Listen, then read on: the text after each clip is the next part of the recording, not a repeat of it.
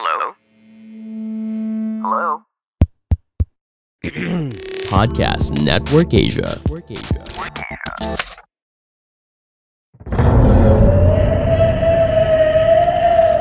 True Subscribers Horror Stories. Sa totoo lang, Sir Red, hindi ko maituturing na special gift ang pagkakaroon ng third eye. Isa itong sumpa.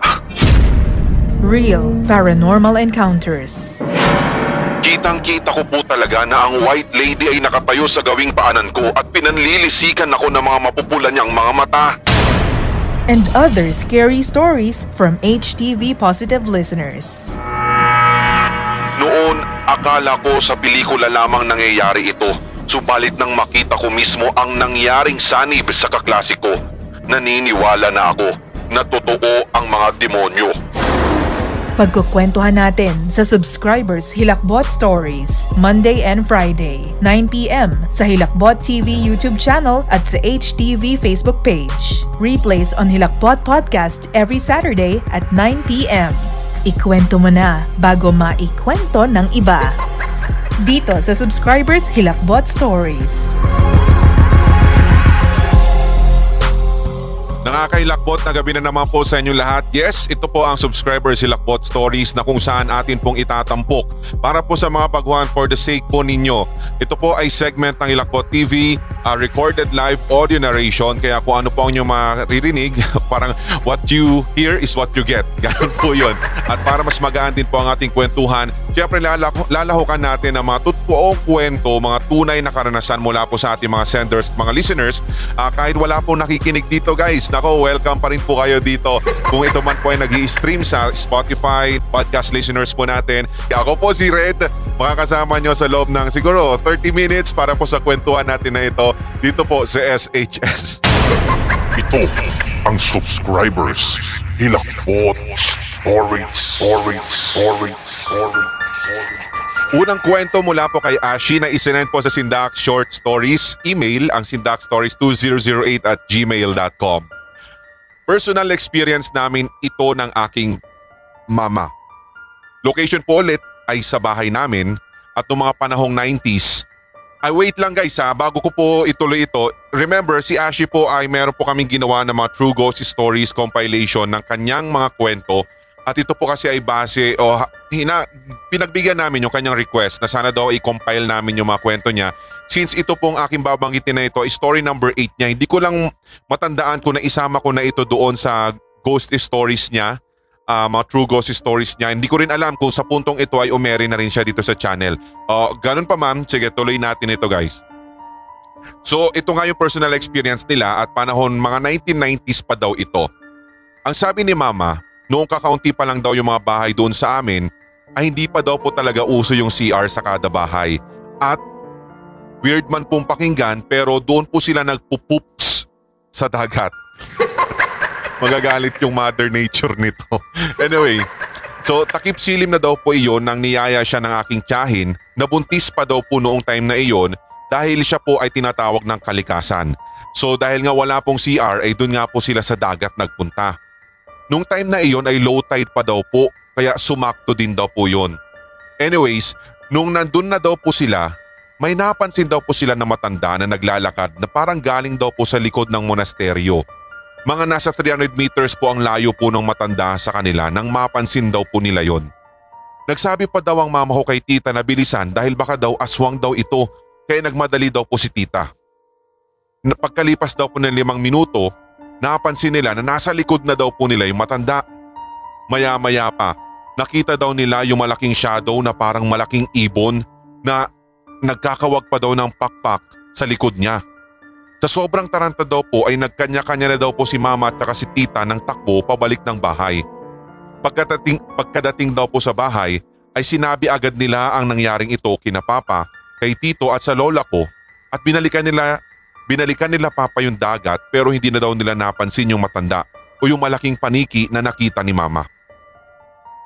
So yun po yung short story na ibinigay po sa atin ni Ashi. Maraming salamat sa pag-email po ng kwentong ito. You are listening to Subscribers Hilakbot Stories, true horror stories submitted by HTV Positive listeners. Alam mo yung likas na talaga yung ganun ano, kapag halimbawa buntis, aaswangin, mga ganyan, di ba? Pero eh, sorry, ah, sorry kung ito term kong aaswangin kasi alam ko naman sa isip nyo pag sinabing aaswangin ng aaswang, parang iba yung, iba kasi yung ano ngayon eh, iba kasi yung kinukoin doon kapag ganun, syempre yung parang nang aagaw ng jowa, parang ganun, di ba? Pero ito syempre yung mga legit na aswang. Ewan ko lang po kayo kung naniniwala kayo talaga sa mga aswang kasi yung iba kasi alam ko hindi, eh. lalo pat sinasabi nila is modern day pero malay mo nag-adapt na rin sa mod- modern uh, days itong mga aswang na ito di natin alam, 'di ba? Kung sa papaanong paraan, 'di ba? Anyway, hindi pa rin po masama na maniwala pa rin kung halimbawa may mga buntis na nakikinig po sa atin. Um, yung sabi nga nila, yung bawang, yung mga asin sa bintana para hindi daw po lapitan ng aswang, mga ganyan. O kaya yung ano pa ba yung mga pangontra? Hindi ko lang alam kung tama yung sinabi nila no, no walis ting-ting daw sa ulunan ng ng buntis kapag ganon o kaya kulay pulang tela, mga ganon mga paniniwala guys. Pero nasa inyo pa rin po, ibabato pa rin po namin sa inyo kung maniniwala kayo, kung yung judgment o kung meron kayong sariling karanasan kasi ayaw naman po namin questionin yung mga kanya-kanyang karanasan kasi iba-iba eh. Lalo pat kapag sinabing aswang, iba-iba din yung mga nakikita, iba-iba din yung mga uh, description nila. Minsan malaking aso, minsan paniki katulad po nito. Pero ang tanong natin doon sa kwento, so sa pag, pagkataranta nila, pag mamadali ng, ng tita mo tsaka ni mama mo, naghugas pa kaya si tita mo noon? Naghugas pa kaya siya? Oo. O, o, biglang umurong na lang, di ba? Kasi natakot na eh, baka umurong na eh. Talip na lalabas, hindi na umurong. Paano kaya yun? No? Gumaganon, tapos biglang, uy may aswang! Ah, tara, tara, tara na, tara na, alis na, alis na. Nagmadali na sila. hindi na natuloy yung tawag ng kalikasan. Yung miss call lang pala yun, miss call ng kalikasan daw tawag daw. Anyway, maraming salamat pa rin po sa mga patuloy na sumusuporta sa atin sa HTV merch. At uh, sabi ko nga po sa inyo, malapit na naman po ang payday sale. At uh, syempre entitled na rin po ang HTV merch natin for discounts tsaka mga vouchers. Meron na rin pong ini-issue doon at uh, tingnan na lang po ninyo, i-follow nyo po kasi yung store, lalong-lalo na sa Shopee po para at least makita po ninyo kung ano yung mga latest, kung ano mga bagong flavors ng kape ni Lola Trinidad, kung ano po yung mga bagong design, kung meron man po sa ating mga shirts. Pero hanggat maaari po, ano, kung halimbawa bumili kayo ng kape ni Lola Trinidad, ako, i- ano nyo na po, i-double choco o kaya yung cinnamon, pwedeng pwede, butterscotch, pwedeng pwede, ang sarap po nun guys. At saka hindi lamang po yon lahukan na po ninyo nung uh, shirt yung solid HTV shirt o kaya yung statement shirts natin ng mga short horror story. Mayroon po tayong pinost noong nakaraan, hindi ko lang matandaan kung ano yun. Sabi niya yung short horror story. Um, yung pina, ipinagpalit ka pa sa mas pangit sa iyo. Parang ganun ata yung nakalagay doon. Actually, meron po ako shirt noon at saka sinuot ko na rin po dati sa school. Tapos prinomote ko na rin po sa kanila na sana yung suporta nila HTV short kasi kilala naman na nila ako. So wala naman akong choice eh, kundi magpakilala na ganun. Hindi sa, syempre mayabang na naman, hindi naman sa ganun. Syempre para at least dumami din may makinig naman kahit papaano kahit konti. Alam ko yung mga kaklase ko, nangikinig ngayon sina Lance, si, sino pa ba yon? Si Jeric, si Jeric lalo na. Tsaka syempre si classmate number one na online English teacher, alam ko na. Pero mabait naman po pala siya. So wag natin masyadong i-judge kasi sa first impression. Kaya hindi talaga ako naniniwala minsan sorry talaga dun sa mga first impressions. Kasi alam ko may chance pa rin naman. Benefit of the doubt, sabi nga nila. Mas makikilala mo siya uh, on the long run, sabi nga nila, di ba? anyway, okay, so yun na tayo sa ikalawang kwento na medyo may kahabaan po ang ikalawang kwento po natin. At uh, sana po ano, uh, kapit lang po kayo sa matigas, himas lang po sa madulas. Para at least, para at least makapisan nyo talaga to. Kasi itong si Lilet, uh, isang beses daw, I mean inupuan niya talaga tong kwentong ito. Sabi niya doon sa back, uh, store, uh, back message niya uh, para ma-send daw po sa atin kasi nainggit daw po siya sa mga iba pang mga sinesend sa atin. So ito rin po ay sa email kaya kung ikaw man ay nagdadalawang isip pa ka na magdalawa, tatlong isip. Send mo na yan bago, ma, bago mo makalimutan pa yung mga detalye. Ikwento mo na bago maikwento ng iba sabi nga. Send mo na sindakstories2008 at gmail.com o sa ating Facebook. Pwede naman po i-message nyo lang kami doon. Hilakbot TV Pinoy Horror Stories. Yun lang po. Ito na po yung ating susunod na kwento at ito naman po ay mula kay Lilet. Ito ang subscribers. Hilakbot Stories. Stories. Stories. Pero bago daw po yan, napatiktik daw po mga tiga Marikina at sa asawa kong lahi, ano? Lagi kong kasama habang nakikinig sa work. So graveyard shift, graveyard shift daw, shift daw po sila. Home based daw po kasi. Okay, so lahat po ng mga home based at lahat ng mga na, kung anumang shift yan, um, welcome. At maraming salamat kasi sinasamahan niyo po ang Hilakbot 24-7. Okay, so ito na po. Bata pa lang po ako ay lagi na ako natatawas. Dahil lagi po ako napaglalaroan ng mga elemento katulad ng duwende at ng Be White Lady. Come to me and take my hand and be white lady. last na po.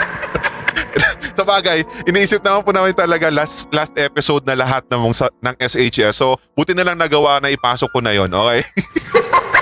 Sabi ko rin sa inyo, wag na wag niyo ako talagang pare-recordin ng gutom. At saka wag niyo muna ako pakakapihin ng double choco, yung kape ni Lola Trinidad dahil ganito effect. Last na po yun guys. So paalam, maraming salamat sa isang taon na pagsasamahan natin sa SHS. Yun na po katapusan. Ito na. O gusto nyo ba seryoso na naman? O sige, sige. Gusto nyo gano'n ha? Sige.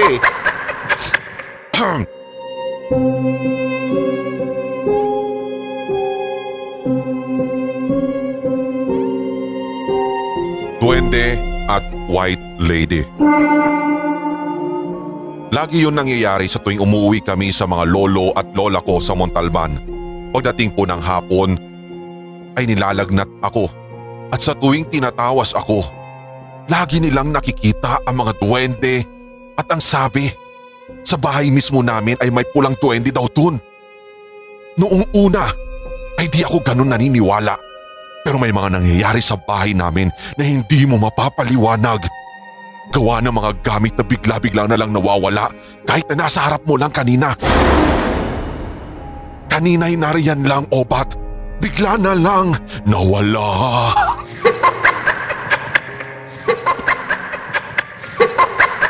Stop mata.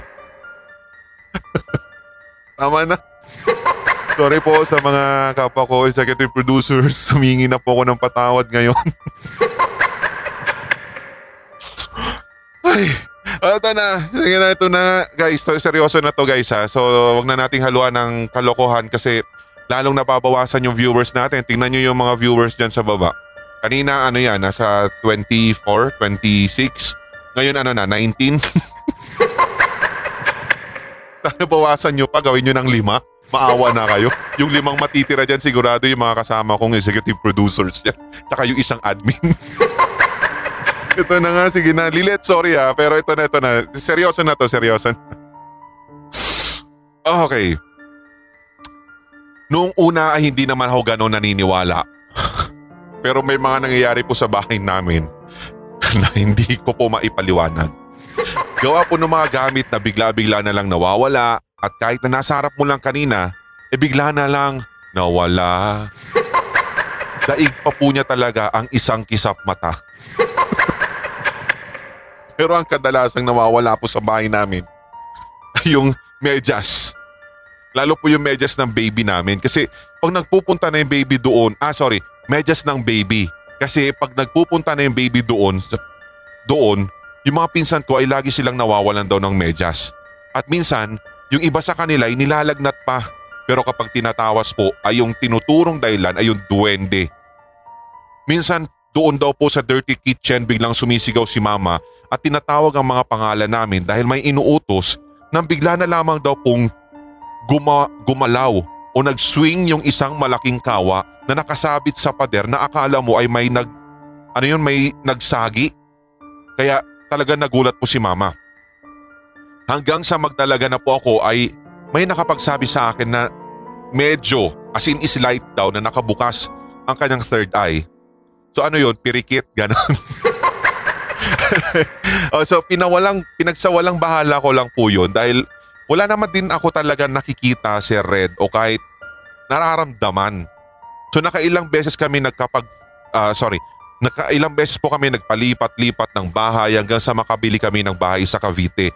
At doon na po nagsimula na makakita ako ng mga kakaiba at hindi ko po maipali, maipaliwanag yung mismong itsura at sa umpisa po talaga ay hirap paniwalaan lalo pat kapag ito nga nagpapagawa ako ng cage ng alaga ko ng rabbit wala doon sa bahay ang mama at papa ko pati na ang pangalawa kong kapatid na babae. Ang nandun lang po ay panganay ko lang na kapatid na babae kasi tatlo po kami magkakapatid na babae at ako ang bunso. Ang kasama lang namin ni ate sa bahay noon ay ang kaibigan ng papa ko na para na naming uh, kasambahay o katulong. Meron kaming kapitbahay na may tindahan na lagi kami nandoon tumatambay. Nasa unahang bahagi kami ng bahay sa garahe at doon daw po ginagawa ng boy namin yung kulungan ng rabbit hanggang sa inutusan niya ako na may kunin na tools ng papa ko. Dahil alam ko po kung nasaan yun, nagpasya na po ako na dumaan sa likod ng bahay. Dahil pagpas pagpasok po po sa likod ng bahay, nandun po nakalagay yung tools ni papa. Okay, sa likod ng bahay, may trapal doon sa tapat ng pinto at pagkarating ko sa likod, biglang humangin po ng malakas kaya lumipad yung trapal papataas. Sabay nakita ko si ate na nandun sa may pinto nakatayo lamang po doon at nakatingin sa loob ng bahay. Naka-ponytail po siya at naka-t-shirt ng itim gaya ng lagi po niyang ayos. So pagbaba ng trapal, nawala na po siya na akala ko ay pumasok na siya sa loob ng bahay kaya tumuloy na po ako. Pagkahawak ko sa pinto, nakalak naman yun. Medyo nainis pa nga po ako si Red kasi alam, alam naman niya na pupunta ako doon at papasok, eh bakit niya nilak? So sinigawan ko siya na papasukin niya ako kasi nga may kukunin ako. Pero wala pong sumasagot. Sinilip ko po sa loob pero hindi ko siya makita. Dahil tinatamad ako, ay bumalik na ako sa harap ng bahay at patuloy kong sinisigaw yung pangalan niya nang biglang may sumagot sa kapitbahay namin sa may bakod. Ang sabi, si ate ay nandun daw pala sa kapitbahay at sabi sa akin ay kanina pa daw siya nandoon. Medyo kinilabutan po talaga ako noon si Red dahil kitang kita ko talaga siya na naka t-shirt ng itim at naka ponytail. Wala na akong nagawa kundi umikot at kunin yung gamit at dahil duda ako na niloloko lang ako ng kapatid ko, sinundan ko siya sa kapitbahay. Pagkita ko po sa kanya, nakalugay po ang buhok niya at nakapula naman siyang t-shirt. So iba po yung suot niya. Kunento ko sa kanya yun pero hindi siya naniwala. Ang sabi ay baka daw namamalikmata lang ako. I've tried my best na di matakot doon sa nangyaring yon Sir Red pero after ko makita yung black lady, lagi na ako nakakaramdam na merong nagmamasid sa akin sa loob ng bahay lalo na kapag sumasapit ang dilim hanggang sa isang araw kailangan kong utusan yung boy namin na kunin ang allowance ko sa tita namin. Nakatulog na ako pero pagising ko Nakita ko na nakikipag-inuman yung boy namin at sabi ko bago pa man lang siya malasing ipuntahan na niya. Dahil maaga pa lang naman ay inutusan ko na siya. Hindi ko na, ano to, di ko alam kung bakit gustong sumama nung ate ko papunta doon. Dahil natatakot din po ako mag-isa sa bahay at ayoko po magpaiwan, eh ako din po'y sumama na. Nakarating kasi sa tita ko, ah, sorry, nakarating kami sa tita ko at nung pauwi na kami, Sinabihan na tita ko na dahan-dahanin daw po yung dahan-dahanin daw pong mag-drive. Kasi may owner type jeep kami noon at yung boy namin yung driver. Naamoy din kasi ng tita ko na amoy alak na rin yung, si, uh, yung kasambahay namin na yon. Pero ang sabi niya ay pasimula pa lang naman daw sila nag-iinuman kaya hindi pa daw naman siya lasing. Dahil siguro nagmamadali siya makauwi, binilisan niya po yung pagdadrive. Sina... Ano to? Sinabihan na siya na maghinay-hinay sa pagdrive pero para siyang nagpakitang gilas. okay, so tutuloy ko to ha. Uh, nagpakitang gilas. Ang pwesto po na ang pwesto po namin ay yung driver, yung ate ko at ako ang nasa unahan. Sa sobrang tulin namin, syempre malakas po yung hangin na humahampas sa mukha ko hanggang sa parang na feeling ko po ay natutuyo yung mga mata ko. Ipinikit ko po yung mata ko at biglang nakarinig ako ng malakas na pagkakabangga at naramdaman ko po na gumulong na ako at akala ko, ano? Wait lang ha guys ha, naramdaman kong gumulong na ako. Na akala ko ay damuhan. Nang matauhan na ako ay pagmulat ng mga mata ko nakita ko yung owner namin na nasa kabilang kalsada na nakatapat sa maling direksyon ng pupun napapunta sa bahay namin. At yung inaakala kong damuhan ay bagong aspaltong kalsada pala. So hinanap ko agad yung kapatid ko at nakita ko yung owner namin na umuusog, umuusok daw yung hood. Pero parang walang tao. Sinubukan kong tumayo pero nakita ko na duguan na ako at may tumutulong dugo na nanggagaling sa baba o sa baba ko at paghawak ko ay naramdaman ko na sabog pala yung baba ko. At pagtingin ko sa legs ko nakita ko na halos natuklap yung balat ko sa legs.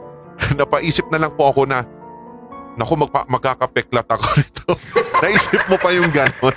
Di ba? Sa halip na uh, ma- ma- ano kayong parang mawindang ka dahil oh my God, na aksidente pala kami. Parang ganon, di ba? Parang inisip mo pa ng oh my goodness, may scars. sayang, sayang yung beauty regiment niya. anyway, so yun na nga. So sinubukan ko na sinab- sinubukan daw niya hanapin yung kapatid niya hanggang sa may naramdaman siyang humawak sa kanya galing sa likod at inalalayan daw siyang malak- maglakad. Hindi niya kilala yung taong tumulong sa kanila at nakita ko yung boy namin na umiiyak at natataranta. Hinanap ko ang ate ko at sabi niya andun daw sa owner at pinilit nilang ilabas at naghahanap pa sila na pwede na paraan para ilabas daw si ate kung kaya tumigil at ano daw? Wait lang. So isang pick up daw po na puti ang nagmalasakit at tumulong na kinarga ang ate ko at ako ang ano, ano, no, wait lang ha guys. Kasi guys, ganito ha, kung kung ipopost lang namin ito, makikita nyo talaga na uh, hindi ko alam kung nagsishift na ba Wait lang. So parang hindi ko kasi gaano ma-explain eh. Parang dire-diretso kasi yung sentences and then uh, hindi ko alam na pala nagsishift na pala siya ng uh, sequence. Nagsishift na pala siya ng scenario doon. Kaya hindi ko alam na ito na yon kasi wala din pong punctuation mark na period o comma man lang o kaya exclamation point man lang na maghihiwalay na akala ko dire-diretso. So, yun nga, so meron daw pong tumulong. Guys, itutuloy ko to kasi ano ha, uh, nakakaya naman kay Lilet kasi sabi nga niya, isang upuan lang daw po niya kasi ito so pagpasensya na po natin. Tulad po ng ginagawa natin dito guys, uh, ihilutin na lang natin ha. Oo, pisil-pisilin na lang natin hanggat kaya, kaya hanggang sa pinakadulo para at least ma maitawid natin to, okay? So yun nga, so sabi niya isang pick up na puti ang nagmalasakit. Tumigil po sa gawing owner namin at tumulong. Kinarga na yung ate ko at ako na rin. Sa likod kami ng sasakyan pinaupo. Kinakausap ko ang ate ko pero panay ang ungol lang daw po niya. Ito na naman yung ungol guys. So ang sagot lang daw po niya sa akin. Ah sorry, So panay ungol lang ang sagot niya sa akin. Nung nasa ospital na kami, nalaman ko na yung ulo ng ate ko ay tumama daw at parang may basag yung may fracture daw yung bungo niya at kailangan daw ilipat sa mas uh, maayos na ospital dahil critical yung kalagayan. Ako naman, ramdam na ramdam ko lahat ng sakit dahil nga sabog ang baba ko at yung dalawang legs ko ay natuklapan ng balat. At ang sabi nila, fourth, fourth degree burn So, so hindi lang ano yon hindi lang tuklap ng balat yan. 'Di ba? O tapos 'di ba 4 degree 4 Nasa 4 degree burns tapos iisipin mo pa na Oh my god, magkakaroon ako ng peklat nito. 'Di ba dapat parang na naguluhan na taranta ka na na oh, ang sakit tapos syempre kailangan kong isalba yung sarili ko kasi merong ganito eh. Kasi nga nasunog yung sasakyan so yun po yun. So yun na nga, 16 years old daw nung nangyari daw yun. So i-browse ko to hanggang sa pinakadulo. So ano po yung nangyari? Ano pong nang ano pong pinaka ano uh, pinaka nangyari dito? So dahil ba sa elemento ito o dahil sa ano, paano ba? Anyway, guys, ang gagawin na lang po natin dito ano, i uh, re-rehash natin pipilitin natin na i-rehash ito para at least makuha natin yung pinaka point nung kwento niya. Kasi hindi ko lang alam kung ito bang aksidente nila ay dahil din ba sa um, mga elements o yung mga elementong nakikita niya ng slightly opened na third eye niya. Or dahil o meron tumulong sa kanila baka tinulungan siya ng element gano'n na elemento mga gano'n kasi masyado pong mahaba yung kwento at uh, tinitingnan ko pa kung ano kung ano yung pinaka uh, tutunguhan ng kwento ni Lilet. Anyway, Lilet, uh, ayusin namin to Lilet ha. Titingnan namin kung hanggat maaari kung hanggang saan nga abutin ng kapangyarihan ng pulang likido ni Admin Clay kung papaano at nang makita po natin. Kasi meron pa siya sinabi dito, may iyak ng sanggol na palakas ng palakas um, parang kinilabut, syempre kinalabutan siya doon tapos parang nag-freeze daw yung katawan niya. Narinig daw niya, may iyak ng sanggol agad so parang hindi ko mag makuha kung paano yun. You are listening to Subscribers Hilakbot Stories, true horror stories submitted by HTV Positive listeners.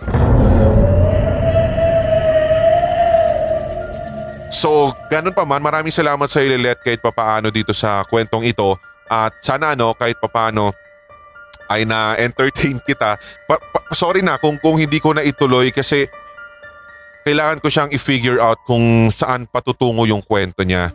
Kasi na- naguluhan din talaga ako honestly speaking.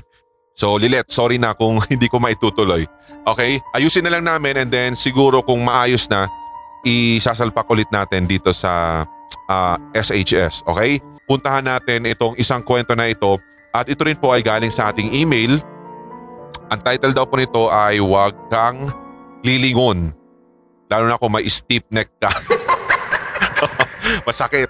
Okay, so ito sabi niya. You are listening to Subscribers Hilakbot Stories, true horror stories submitted by HTV Positive listeners.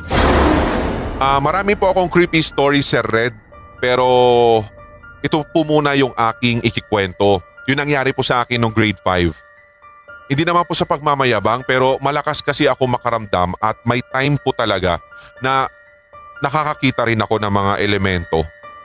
Ewan ko ba nung time namin na iyon, 6.30 na po yun uwian, lalo na kasi panghapon kami. Ganun po kasi dati yung pasok namin kasi half day half day. Kasi konti lang po yung capacity o konti pa lang po yung classroom namin sa school. At dahil 27 sections per grade. Ha? Totoo? 27 section per grade? O baka 7? Eh, hayaan mo na, wag, bakit mo kasi pinakikailaman rin? Huwag kang makikialam, yun ang kwento niya eh. Kaya nahahati daw po sa pang-umaga at pang-hapon ng klase. Okay, dun nga sa academy namin noon, ilan pa kami? Five? Five na sections na naghahati. Kayo din siguro na, na tsempuan nyo rin po yung ganito noon no? dahil kulang yung, yung school buildings at saka classroom, naghahatian kayo ng schedule. Anyway, teacher ko kasi ay nagpasama sa akin. So bumalik po kami sa room namin dahil meron po siyang naiwanan.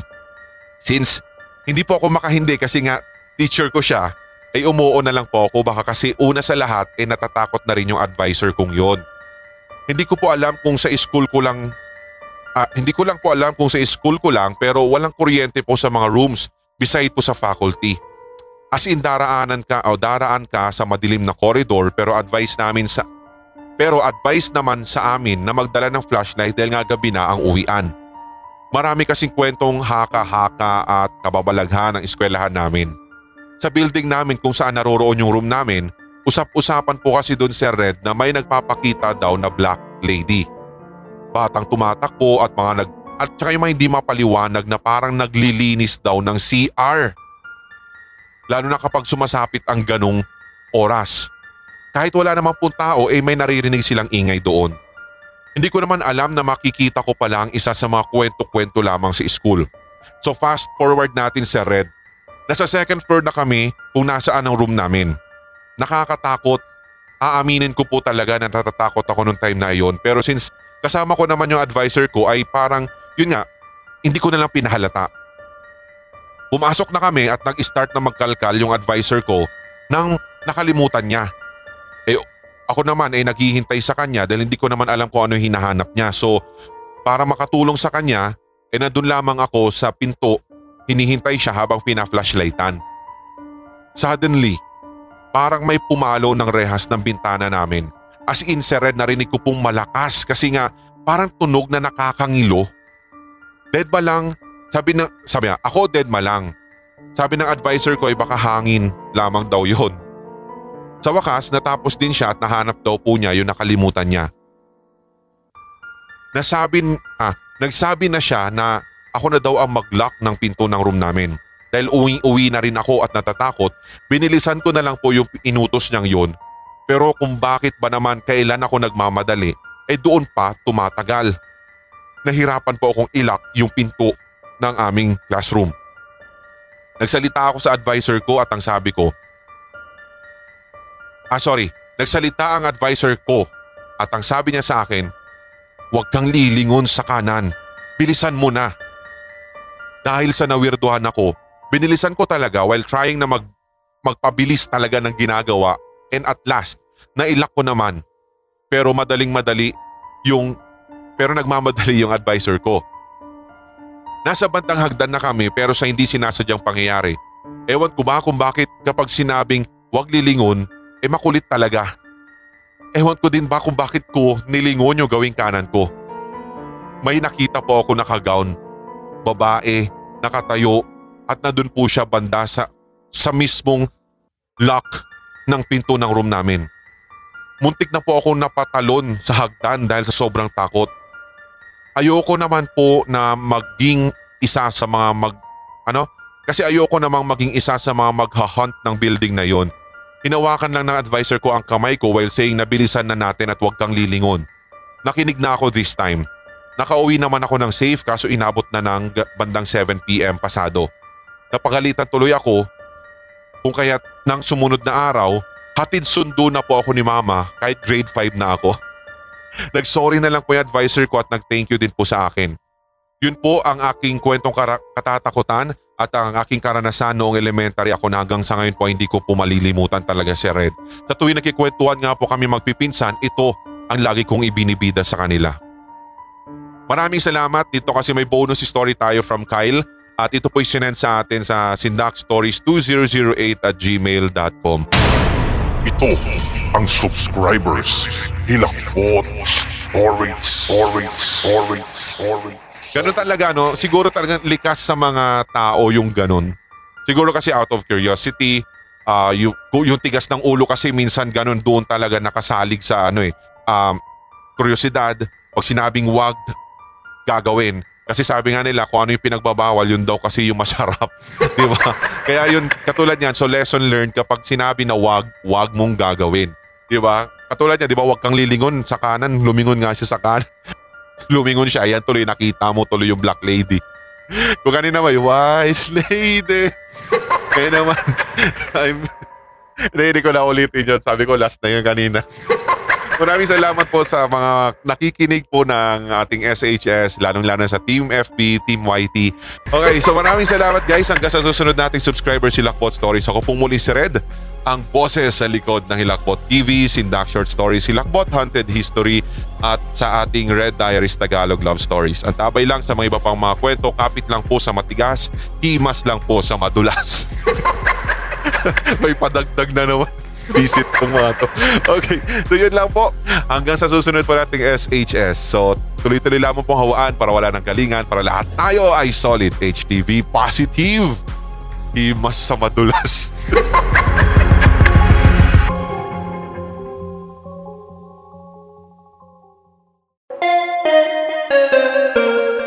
May mga kwentong kababalaghan o mga karanasan kang kahilahilakbot na nagmumulto sa iyong memorya? Ibahagi na yan sa pamamagitan ng voice message o kaya i-type at i-send sa sindakstories2008 at gmail.com.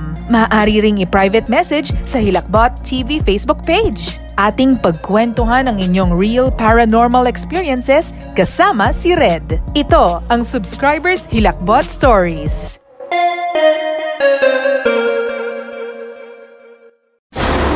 Hello sa lahat ng mga HTV positive. Ako po si Red. Inaanyayahan ko rin po kayong i-stream ang ilang piling kwento mula sa Hilakbot TV at Sindak Short Stories sa ating mga podcast. Ang Hilakbot TV Pinoy Horror Stories the Podcast at ang Pinoy Horror Radio. Maraming salamat sa pakikinig, Team Podcast. Hello sa lahat ng mga HTV positive. Ako po si Red. Inaanyayahan ko rin po kayo na suportahan ang ating mga brother YouTube channels, Sindak Short Stories, Hilakbot Haunted History at ang Red Diaries Tagalog Love Stories. Subscribe na! Sa panahon ng new normal, kailangan mas maging maingat, hindi lang dapat doblehin kundi triplihin ang ating pag-iingat para makaiwas sa banta ng anumang sakit. I-memorize mo na ang mga sumusunod na simpleng hakbang upang maprotektahan ang sarili Hugasan ng madalas ang iyong mga kamay. Iwasan ang paghawak sa iyong mata, ilong at bibig. Takpan ang iyong bibig kung ikaw ay uubo o di naman kaya'y babahing. Iwasan hanggat maaari ang mga matataong lugar, ganun na rin ang pakikipagsalamuhan ng malapitan sa mga taong may lagnat o ubo. Kung wala namang importanteng pupuntahan, manatili lamang sa inyong tahanan. Kung ikaw ay nakakaramdam na ng lagnat, ubo o kaya hirap sa paghinga, dapat magpakonsulta na agad. Tawagan mo muna ang pinakamalapit na health facility sa inyong lugar at kumuha ng impormasyon sa mapagkakatiwalaang otoridad. Katulad na lamang ng Department of Health, World Health Organization o kaya ang inyong lokal na health worker. Ang mga paalalang ito ay mula po sa amin dito sa Hilakbot TV, Sindak Short Stories at Hilakbot Haunted History.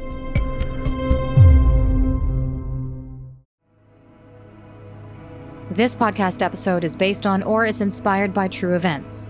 Unless otherwise indicated, all the names, characters, businesses, places, events, and incidents in this podcast are either the product of the podcast creator's imagination or used in a fictitious manner.